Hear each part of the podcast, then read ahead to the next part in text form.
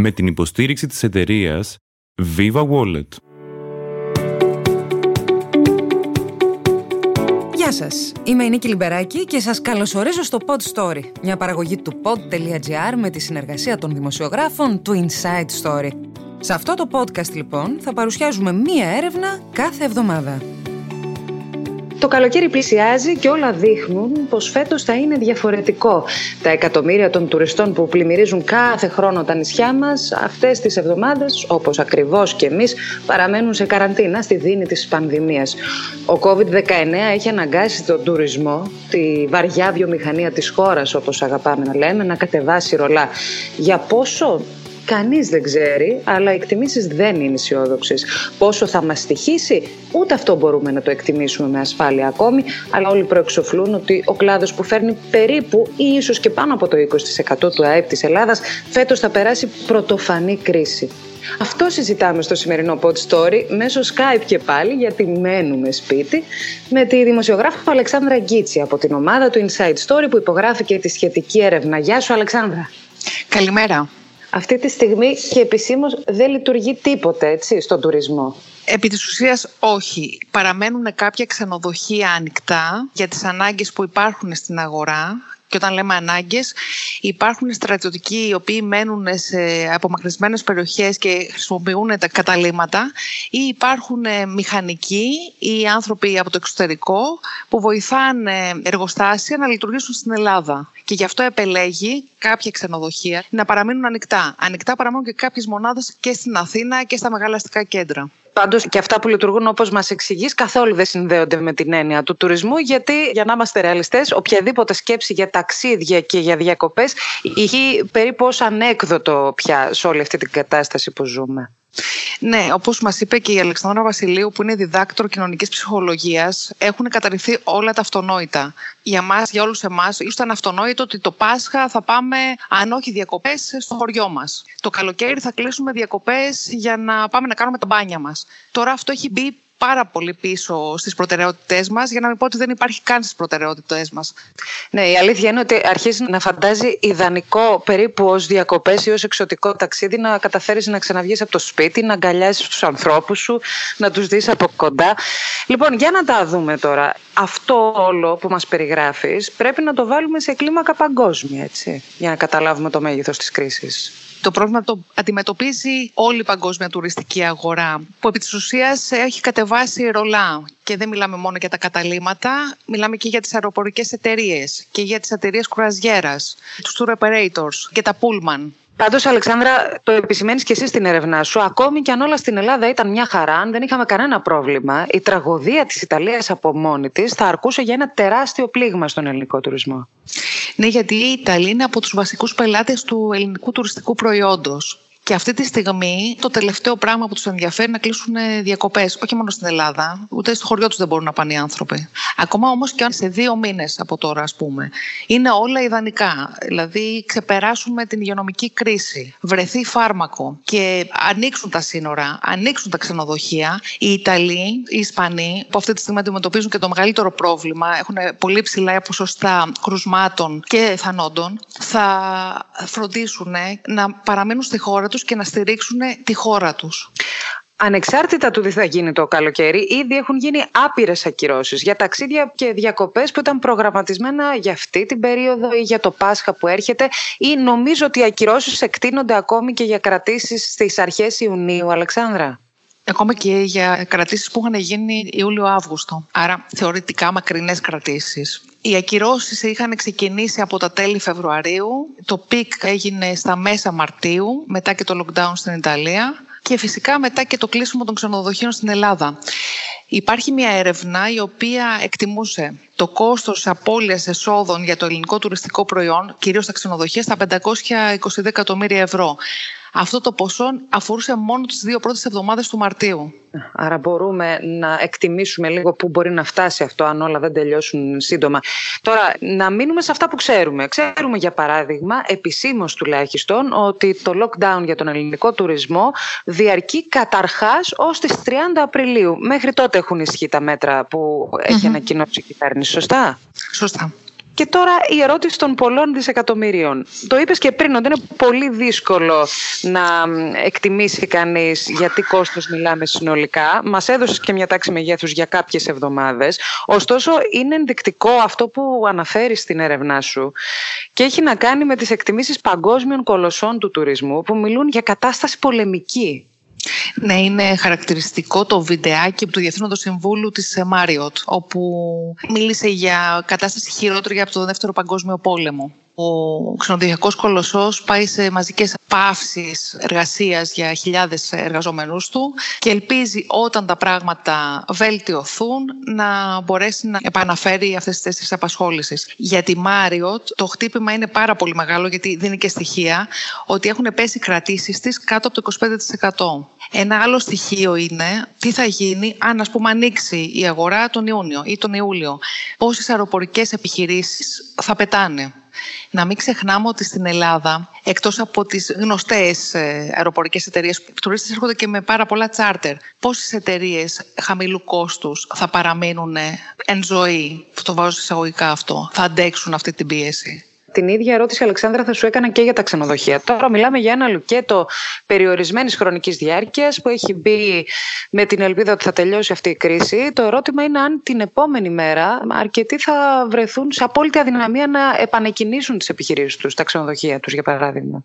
Σύμφωνα με την έρευνα της PwC που είχε γίνει πριν από 1,5 χρόνο, από αυτήν προέκυπτε ότι ένα στα πέντε ελληνικά ξενοδοχεία αντιμετωπίζει πολύ σημαντικό πρόβλημα στην εξυπηρέτηση των δανείων του. Οπότε καταλαβαίνουμε ότι χωρίς έσοδα αυτή την περίοδο και με το αν θα υπάρξουν έσοδα τους επόμενους μήνες, μπορούμε να καταλάβουμε ότι είναι δύσκολο να προδικάσει κανείς πόσα ξενοδοχεία, πόσα καταλήμματα θα συνεχίσουν να λειτουργούν. Και αυτό χτυπάει την οικονομία, την αγορά εργασίας και όλα τα επαγγέλματα που συνδέονται με τον τουριστικό κλάδο. Εστιατόρια, καφετέριες, χονδρεμπόριο, catering, συνέδρια. Δηλαδή είναι μια λυσίδα που κινδυνεύει να σπάσει. Δεν ξέρεις ποιο θα είναι το αποτύπωμα την επόμενη μέρα. Δηλαδή, όχι μόνο πόσα ξενοδοχεία θα αντέξουν, πόσα επαγγέλματα ή πόσες επιχειρήσεις που συνδέονται με τα χ ξενοδοχεία θα συνεχίσουν να λειτουργούν.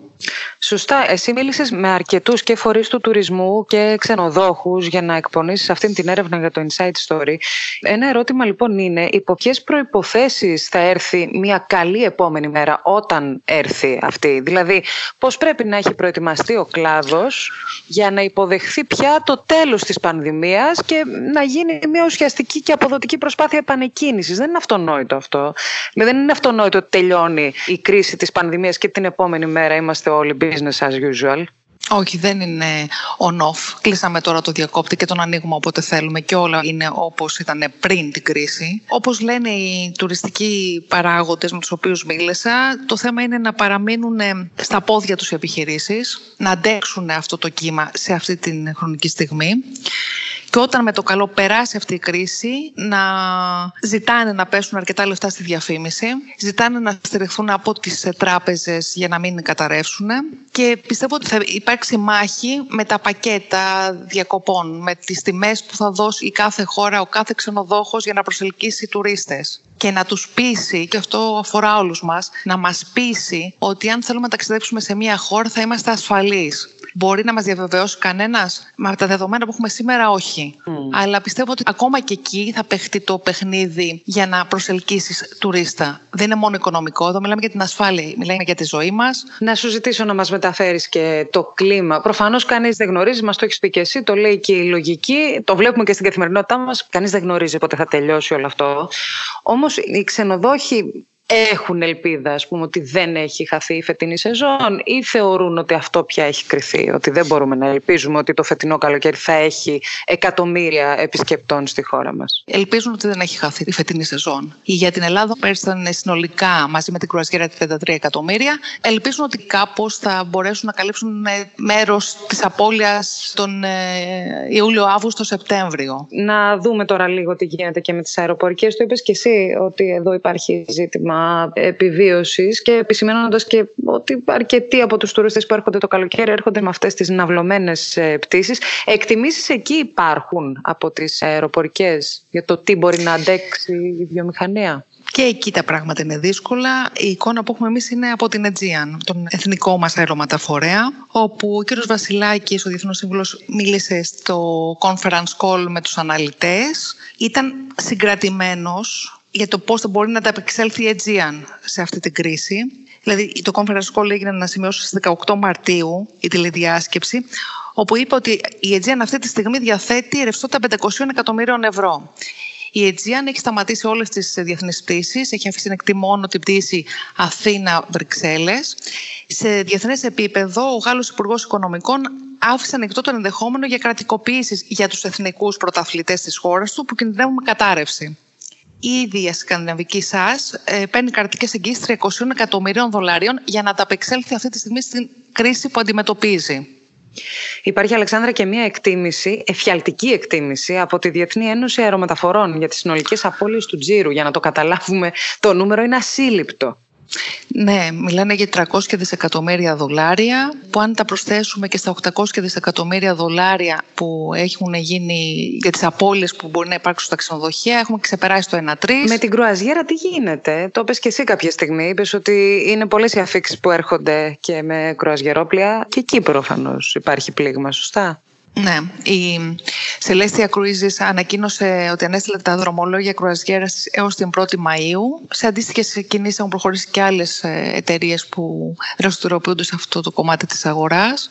Σίγουρα ο ελληνικός τουρισμός δεν στηρίζεται στην κουραζιέρα, αλλά έρχονταν αρκετοί τουρίστες με κουραζιερόπλια και ήταν και οι τουρίστες που άφηναν και αρκετά λεφτά στο τουριστικό προϊόν.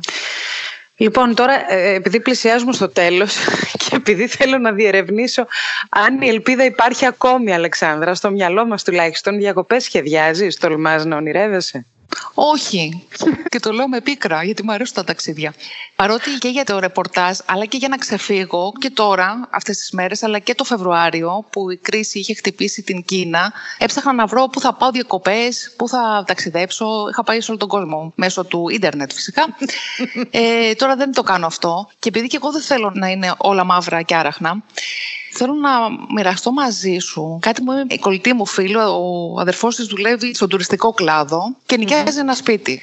Όπως καταλαβαίνουμε, επλήγει από τους πρώτους από την κρίση. Νοικιάζει λοιπόν το σπίτι και το πρώτο είναι ο ίδιος ο νοικοκύρη να κάνει χρήση των ρυθμίσεων για μείωση του ενοικίου κατά 40%. Δεν δεν το δέχτηκε γιατί του είπα: Εγώ τα βγάζω πέρα. Μπορώ δύο-τρει μήνες να το δούμε μετά. Εμένα αυτό και με συγκίνησε. Και για μένα αυτό είναι η ελπίδα. Τώρα, όσοι μας ακούν, τα έχουμε μπλέξει λίγο. Έχουμε φύγει από τον τουρισμό και έχουμε πάει στην επιδότηση ναι. αλλά δεν έχει σημασία. Είναι απορία μου στην πράξη πόσο πρόθυμοι είναι οι ιδιοκτήτες για να λειτουργήσει το μέτρο και είναι πράγματι συγκινητικό αυτό που λες. Είναι η πρώτη φορά που το ακούω. Συγκινητική είναι και η απάντηση βέβαια. Δηλαδή ενός mm. ανθρώπου που λέει όχι μωρέ δεν το χρειάζομαι γιατί τα βγάζω πέρα.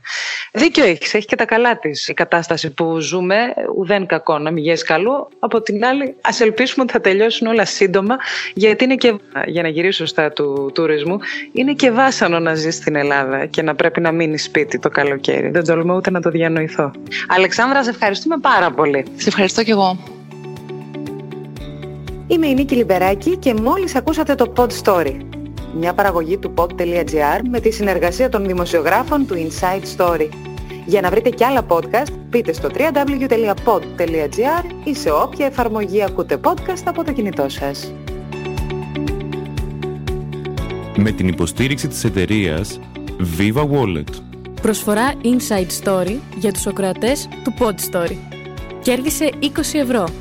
Γίνε συνδρομητής στο Inside Story για ένα έτος με 40 ευρώ αντί για 60. Γράψου τώρα στο www.insidestory.gr κάθετο subscribe. Επίλεξε «Έχω κουπόνι», συμπλήρωσε Pod Story και πάτα επιβεβαίωση. Pod.gr. Το καλό να ακούγεται.